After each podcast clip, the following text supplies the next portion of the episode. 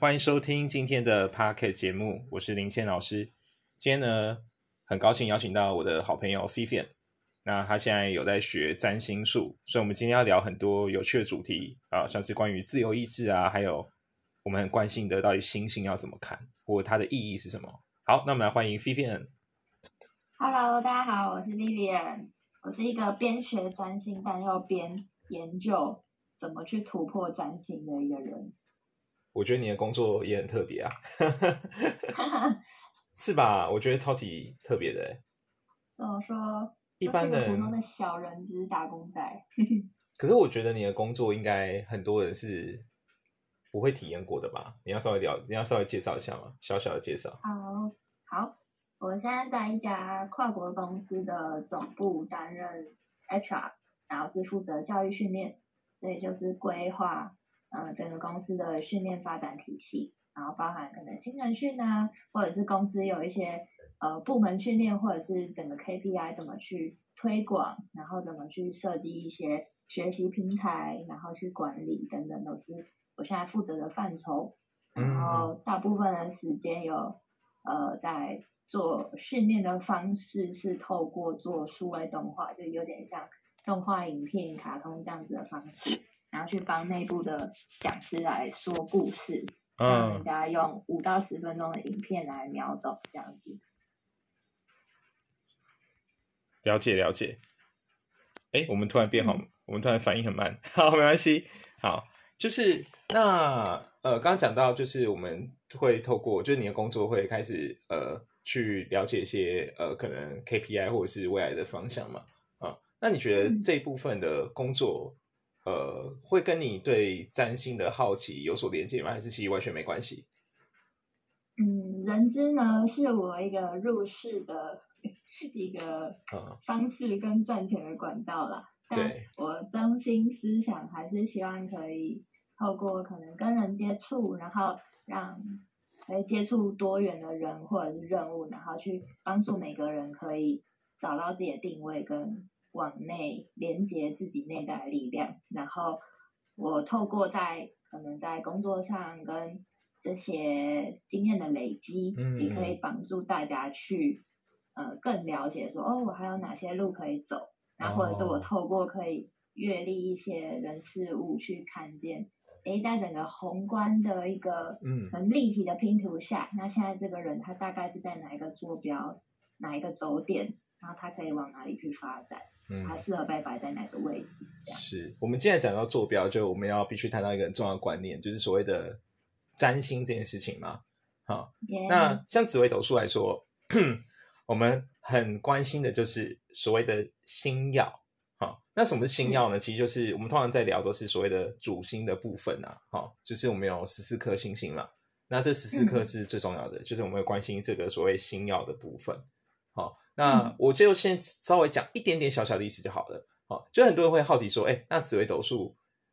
它的脉络是怎么来？就是你应该不是凭空发明的嘛。那其实很多的说法都是说它是一个最早就是从易经开始的嘛。但是如果你真的要详细追究的话，就是再找它更早起源的话，它其实是从印度的两河流域文明发明的。好，就是印度的占星是它最早的祖先。好，只是传到中国的时候有一些变化了。好，那特别是到了明朝以后，好，明朝的时候就把传统的易经啊，有什么9宫之类的，然后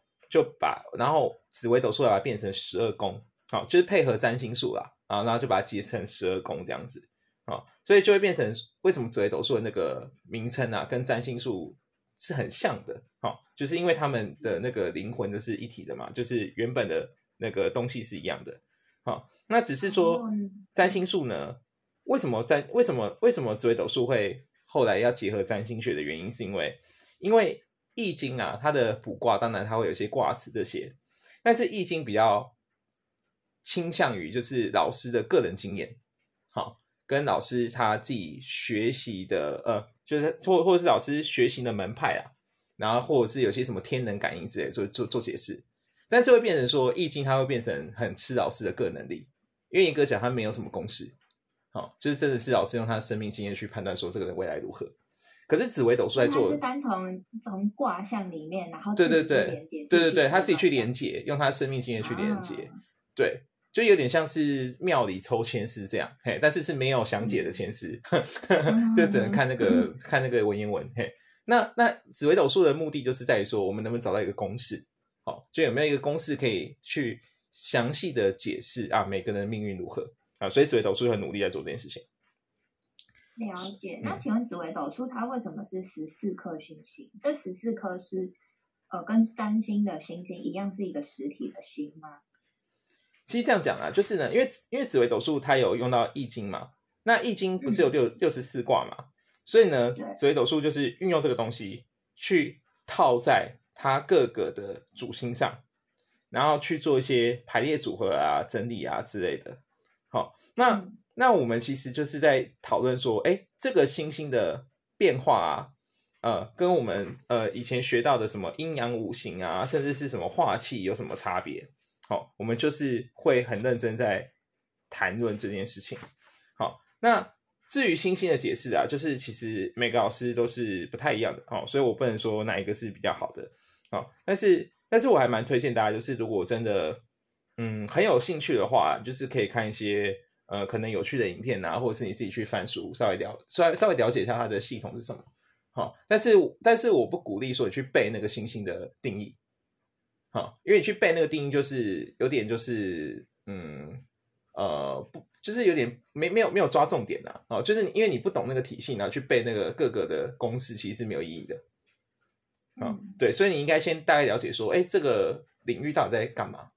然后它的方向是什么，然后你再去慢慢逐步了解说，哎，每颗星星它在不同的位置上可能它分别有什么样的意思跟变化、哦、再一层一层的去理解、哦、我觉得这个是比较好的。对、okay.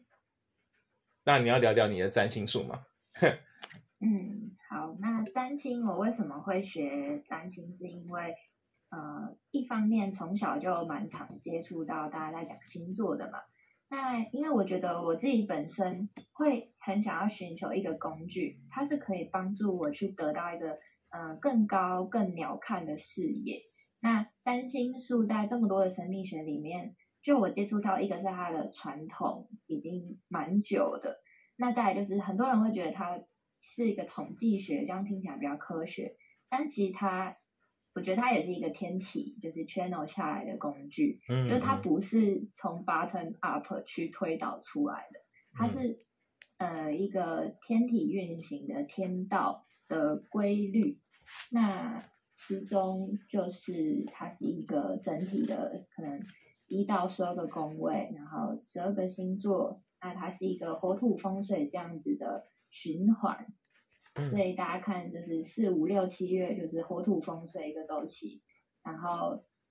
8、9、10、11从狮子座开始又是下一个火土风水，是，然后对到12月的射手开始又是一个火土风水的循环，所以它其实光是占星就包含了好几个系统，从星曜的系统，然后火土风水的系统，宫位的系统，然后相位又是一个系统，相位就是那个角度跟角度之间的关系，所以像现在那个印度神童会预言，常常也是看什么9星连珠啊这种，相位跟相位就是行星能量之间交互而成的一个能量，也是一些影响的动力来源，所以对我来说它对我的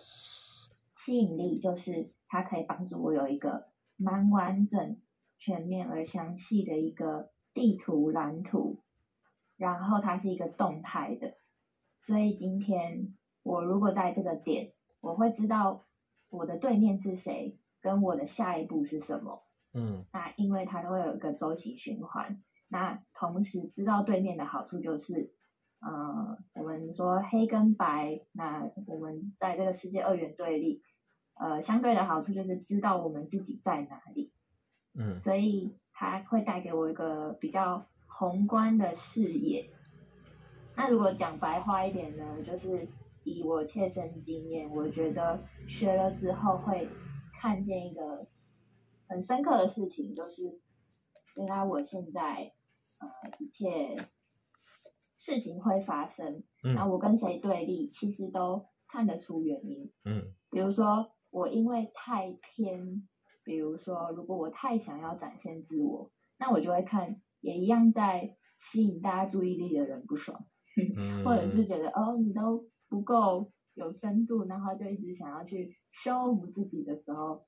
就是你去看你不喜欢的人，就为什么你会被他激怒，一定是你内在有一块，那这就是很容易变成是我们常说的上升下降点的对立。嗯，下降点就是其实自己有，但是自己不知道或不想承认，但同时很容易在身边亲近的人，尤其是伴侣身上看到。对，那就是一个对立的点。那或者是我觉得自己学完占星之后，一个很大的突破就是比较少偏见。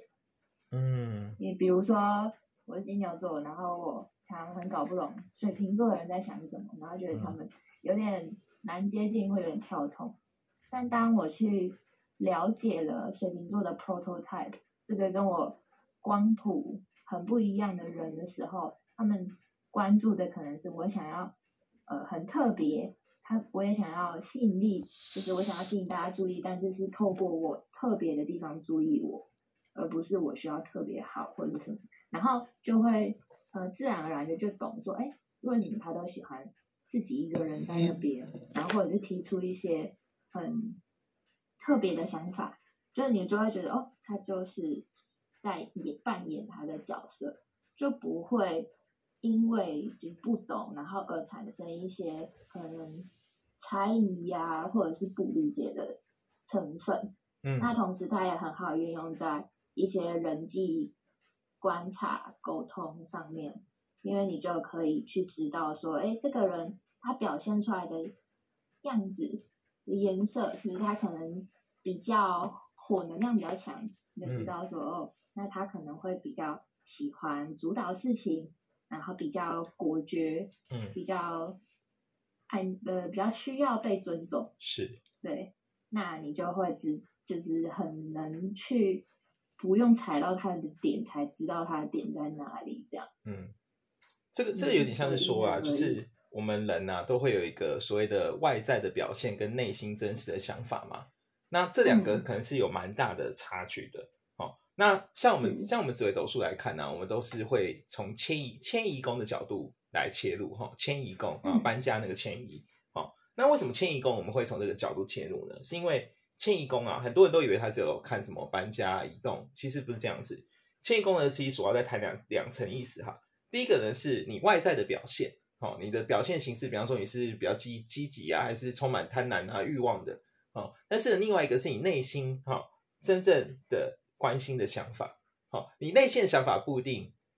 会显现在外在上，哦，比方说有些人他的内在其实很自卑的，但是因为他不想要让别人发现他的自卑感，所以他在外在的显性上反而会非常强势，哦，你会觉得他很难相处，然后或者是很自恋很自傲，但实际上他其实内心是非常自卑的，哦，所以我们就是会来解读说，哎，那这一层，哦，我们要怎么样的去分析它。像一个很经典的案例啦，比方说像紫微贪狼，哦，如果都在一起的话，哦，那紫微贪狼呢，他就是一个非常懂得玩乐啊，懂生活的人，那对朋友呢也是非常大方，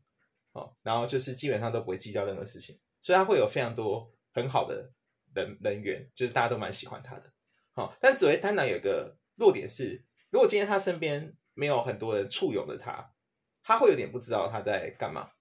他的生命会有点没有重心，就是他很需要那个掌声，可是这个掌声是他人生追求的意义吗？好像也不完全，哦，这个掌声对他来说很重要，但是他想要追求的应该不只是这样，但是常常紫微贪狼会陷入一种，如果这些人不在我身边，诶，我其实不太知道下一步要干嘛，哦，他就陷入这种人生的困惑。嗯，现在说的紫微贪狼是一个人的命盘上面的什么位置看得出来吗？迁移宫，就是你的迁移宫上有这两颗星星，哦，那通常都有这种特质，哦，就是你在外人员大概都没什么问题，非常好，但是有时候你会发现你只像你一个人的时候，独处的时候你会有点不知道要干嘛，哦，即使你应该有别的事要做，但是你那一刻会觉得空洞，你会希望说，哎，有个人告诉你，有个人跟你说个声音，什么都好，反对也好。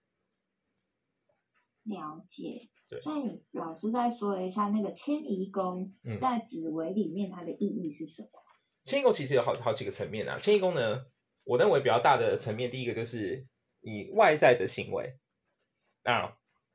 就是你的朋友啦，人际关系啦，啊，就是你的显性。那第二层是比较深的，是解读你灵魂上，就你内心有没有一些压抑的欲望。好，比方说刚刚我们谈的，他有一个很大的问题是，他有点不太敢去面对自己内心追求的价值，因为他内心追求的价值不一定是大家都喜欢的，或大部分的喜欢的，可是他又很期待有这样的舞台，所以他就很害怕说，如果我今天去袒露我自己，比方说我其实没有很喜欢流行音乐，我喜欢的是古典音乐，这样子会不会身边的朋友就没有这么喜欢我？他可能会这样子想着，然后去刻意藏住这件事情。对，那迁移宫还有另外一个啦，迁移宫还有另外一个比较典型的就是，你适不适合在外县市工作，甚至是出国啊，这个是可以看的。对对对，这个也是可以看。这个就是迁移宫主要在解释两个层面。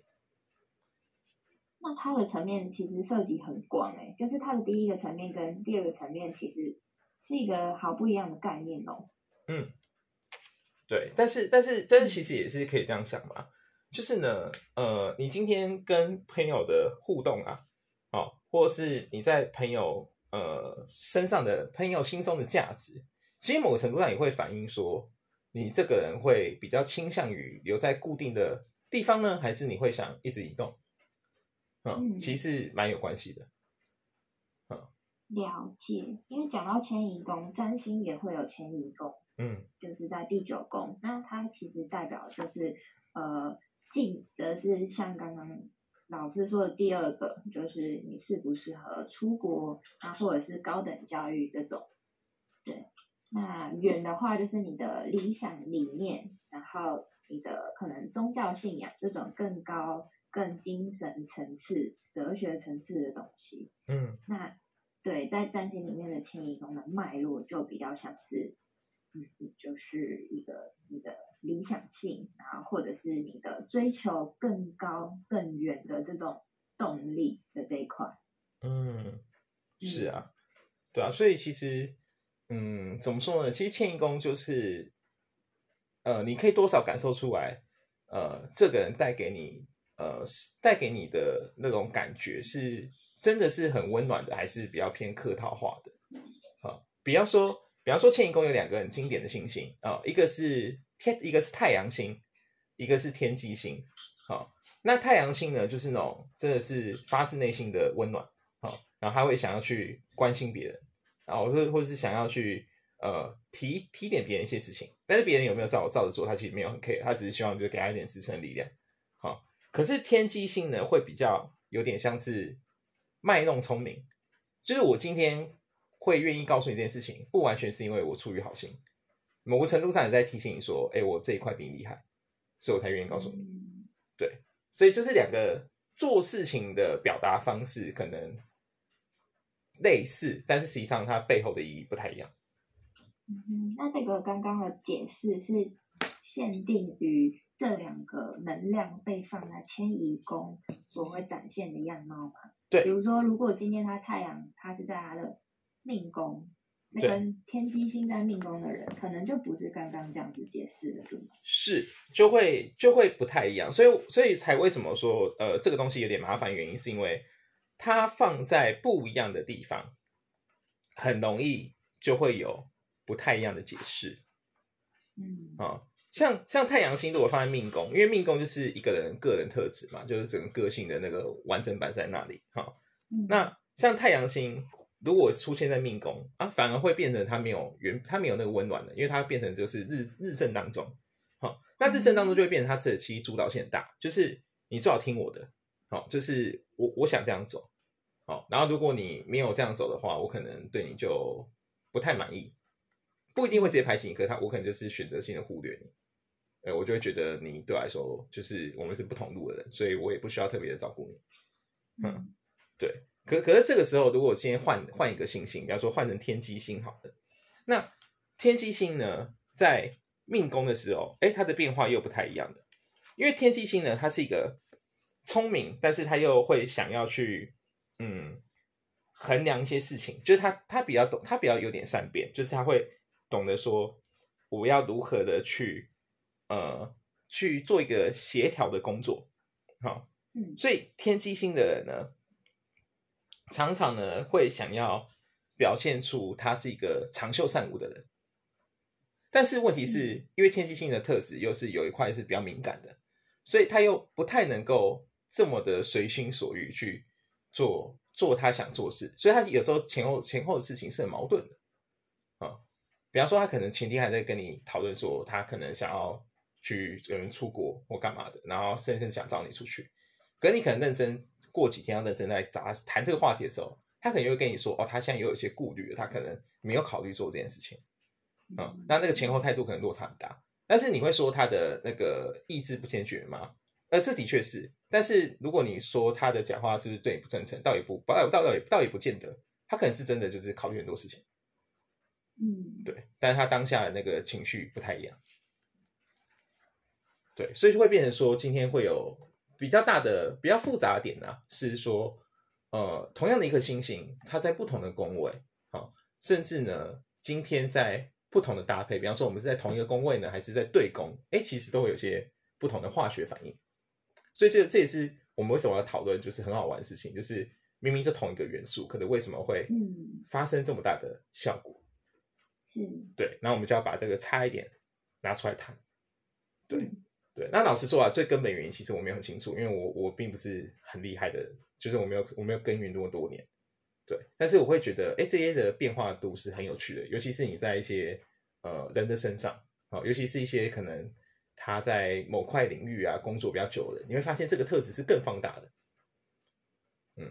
就是人的个性，你会发现其实有些人的个性并不会因为他的年纪增长或者工作的履历增加而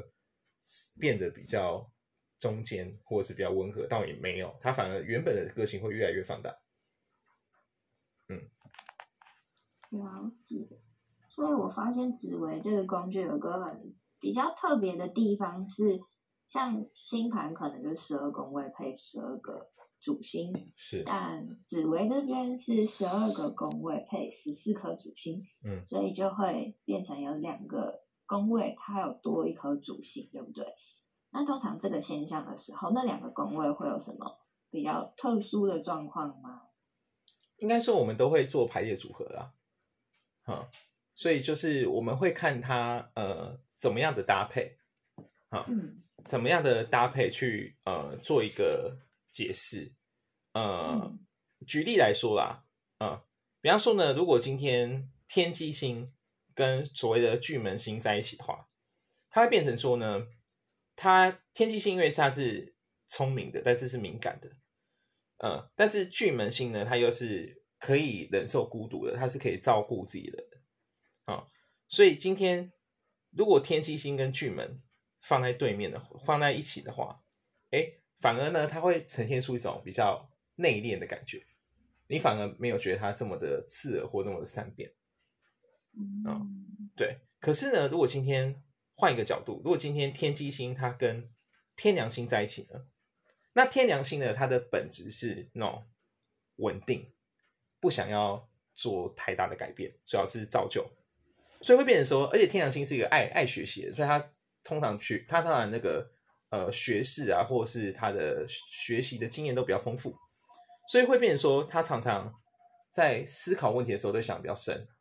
那也会给大家比较高度的信任感。所以今天天梁星出现的时候，反而可以拉住天机星，因为天机星是一个会想要一直有点想要变化的，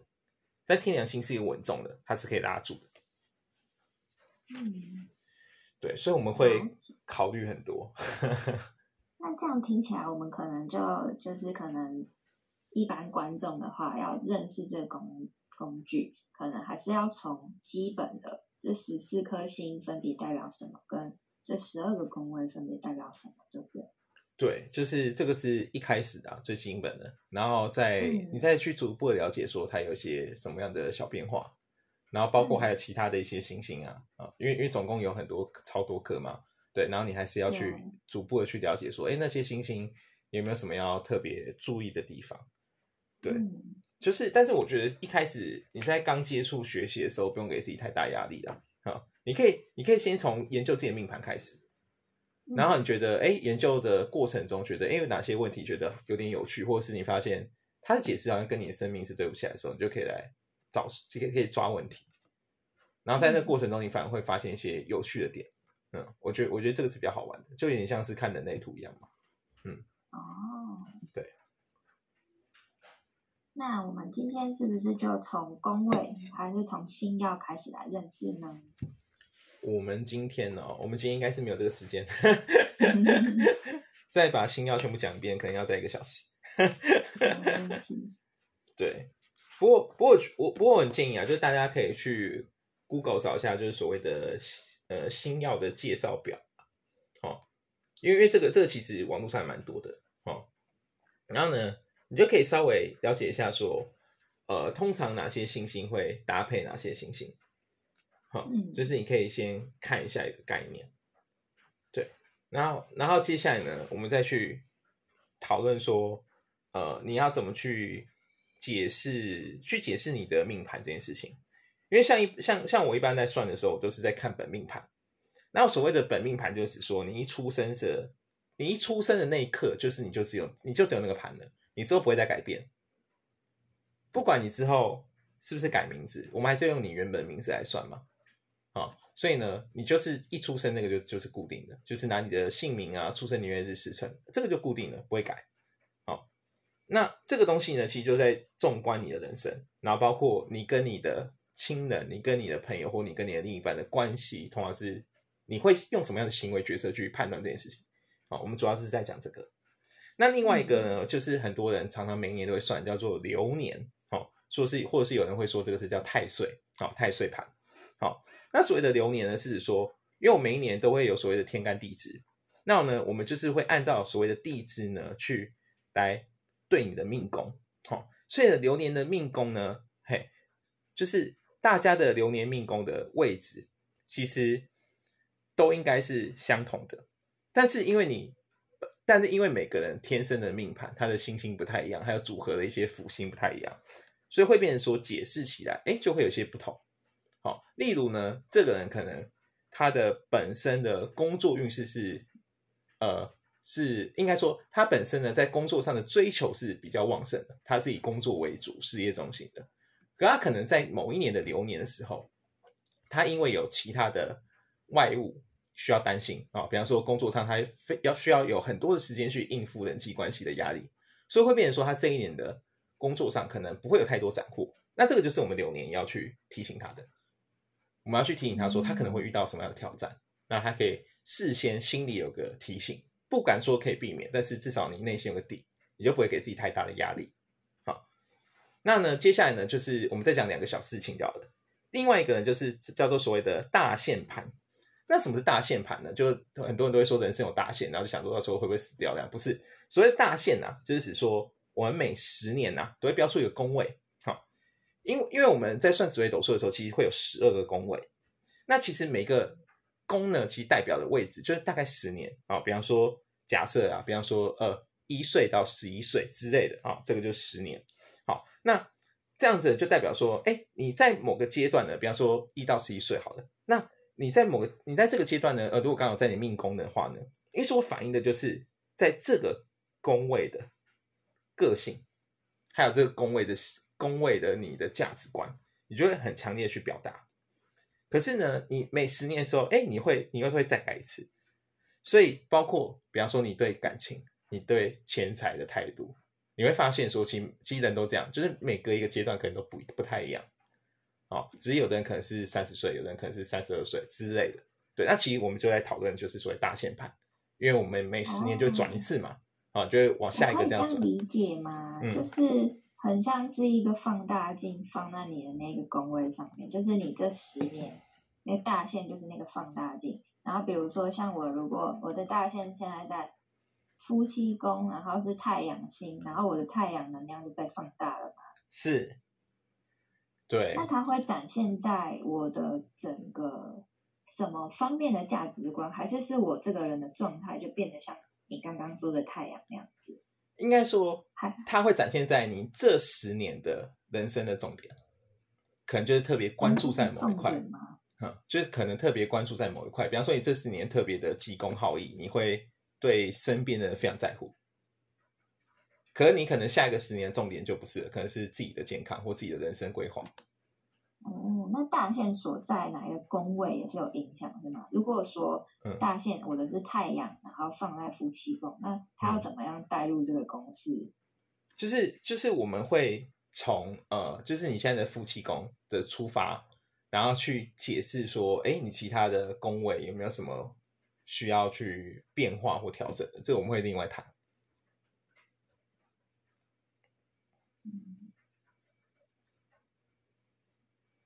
就简单来说啦，我们就是会主要去谈说你心态上的变化，还有你这10年所引领的方向是什么。就是我们会帮你去总结一个所谓的你的价值观，或你这10年的最主要的一个低标啊，你应该要做到什么事情，这是比较合理的。对，就我们会去把这几件事情都理清。通常我们都会理清4件事啊，就是工作、感情、财务状况跟你的健康。对，我们大家都会理清这4件事情。每走一个大限都可以再 review 一次。对，因为它就10年才转一次嘛，所以我们会讨论的机会其实也还好，没有很多。对，那有些人会更在意，他就会再看他的所谓的小线。那小线其实就很简单，就是如果你打开紫微斗数命盘的话，你就会发现你的每个命盘上面都会标什么1、2、3、4、5、6，那其实这个就是你的岁数啦。那这个岁数呢，其实我们紫微斗数都是算虚岁的时间啊，所以你要自己再加1。那这个呢，这个其实就在告诉你说，你当下那一年会有什么样的什么样的变化，或很主要在意的事情。就每一个人的每一年的就是他所关注重心的事情是不太一样的。那这个跟流年有什么差别呢？流年是指说你每一年的运势的起伏，比方说今年事业运不好，感情普通，财运好，我们在讲这件事。但是小限的意思是说，你今年你最担心或者是你最想要突破的是什么东西，那一块我们会把自己拉出来谈，这就是我们小限在谈的事情。对，所以是不太一样的。比方说有些人从小限上就可以看出来说，他今年就是很冲动，很有机会会结婚。对，那但是他如果今年没有做这件事情，可能就还要再等一阵子，因为不会每一年都这么冲动。了解。是。那紫微里面会有吉凶的概念比较明确的吗？因为像占星里面可能学到后面就是基本上这个工具不论吉凶，只说能量。对，但对我的印象里面，东方的神秘学的工具好像比较有吉凶论断的概念，有所谓的吉凶，这我们之后还可以再谈。比方说什么化忌啊，有什么煞啊什么的，对，这个都可以再谈。但是老实说吧，通常这些东西没有你想象中严重，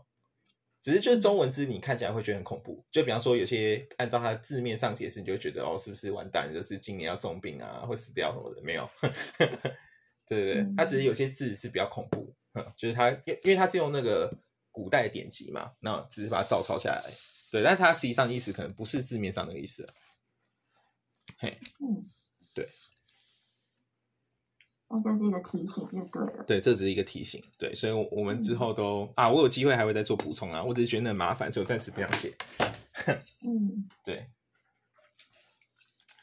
哇，那今天我们还没谈到那个自由意志，可是时间快到了。对啊，我们可以我们可以下次谈，先了解。对，命运的话有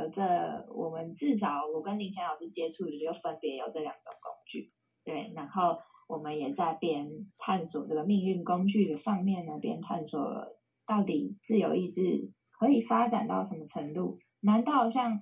紫微跟占星都是？天生你几点几分出生，几月几号，那你的盘就是这样定了吗？那所有事情就都已经被写好了吗？还是有什么事情是我们可以靠自己后天努力去自己开创的呢？是哦，最后可以补充一个小知识啊，就是应该说一个可能有些人会很关心的问题，因为最近还蛮多人问我说，就是他有考虑要去认真拜师这件事情，嘿，就是真的去找一个老师，然后很认真学一大堆，就是学这所谓专业技术啊。好、哦，但是我观察到，其实很多人他去提这个需求的时候，他主要其实也只是好奇，他其实没有想要把这个当职业，那我就很不会推荐你去花这个钱跟时间，因为第一个是钱蛮贵的。你应该认真去查，应该会得到一个很震撼的数字。然后另外一个是你要学这个时间，我觉得很久。哦、就是你问我别的我不知道，但是我可以跟你保证，最多是会学超久。嗯，就算你超认真，你可能也要搞个一阵子吧，就可能要几年这样。嘿，对对对。那你自己大概学了几年？就是我很认真说啊，就是我真的能够比较搞懂这件事情是。开始算大概2年后，但这不包括前面学的时间、对，所以我会觉得这个其实有点麻烦，因为它其实理论就蛮复杂的嘛，但是实战中你会发现有些变化，对，嗯，那你就会觉得你就会发现那个更复杂了，因为像我们基础的排列组合就是20几万、30几万种啦、啊，那更别提说每个人可能有些他的，比方说出身背景不同。或是他经历的某些事情是跟别人很不一样体验，那这个时候怎么办？对，那这个时候就要你去判断了，你要去判断说这还适不适合这样子套进去解，还是要用别的方向。嗯，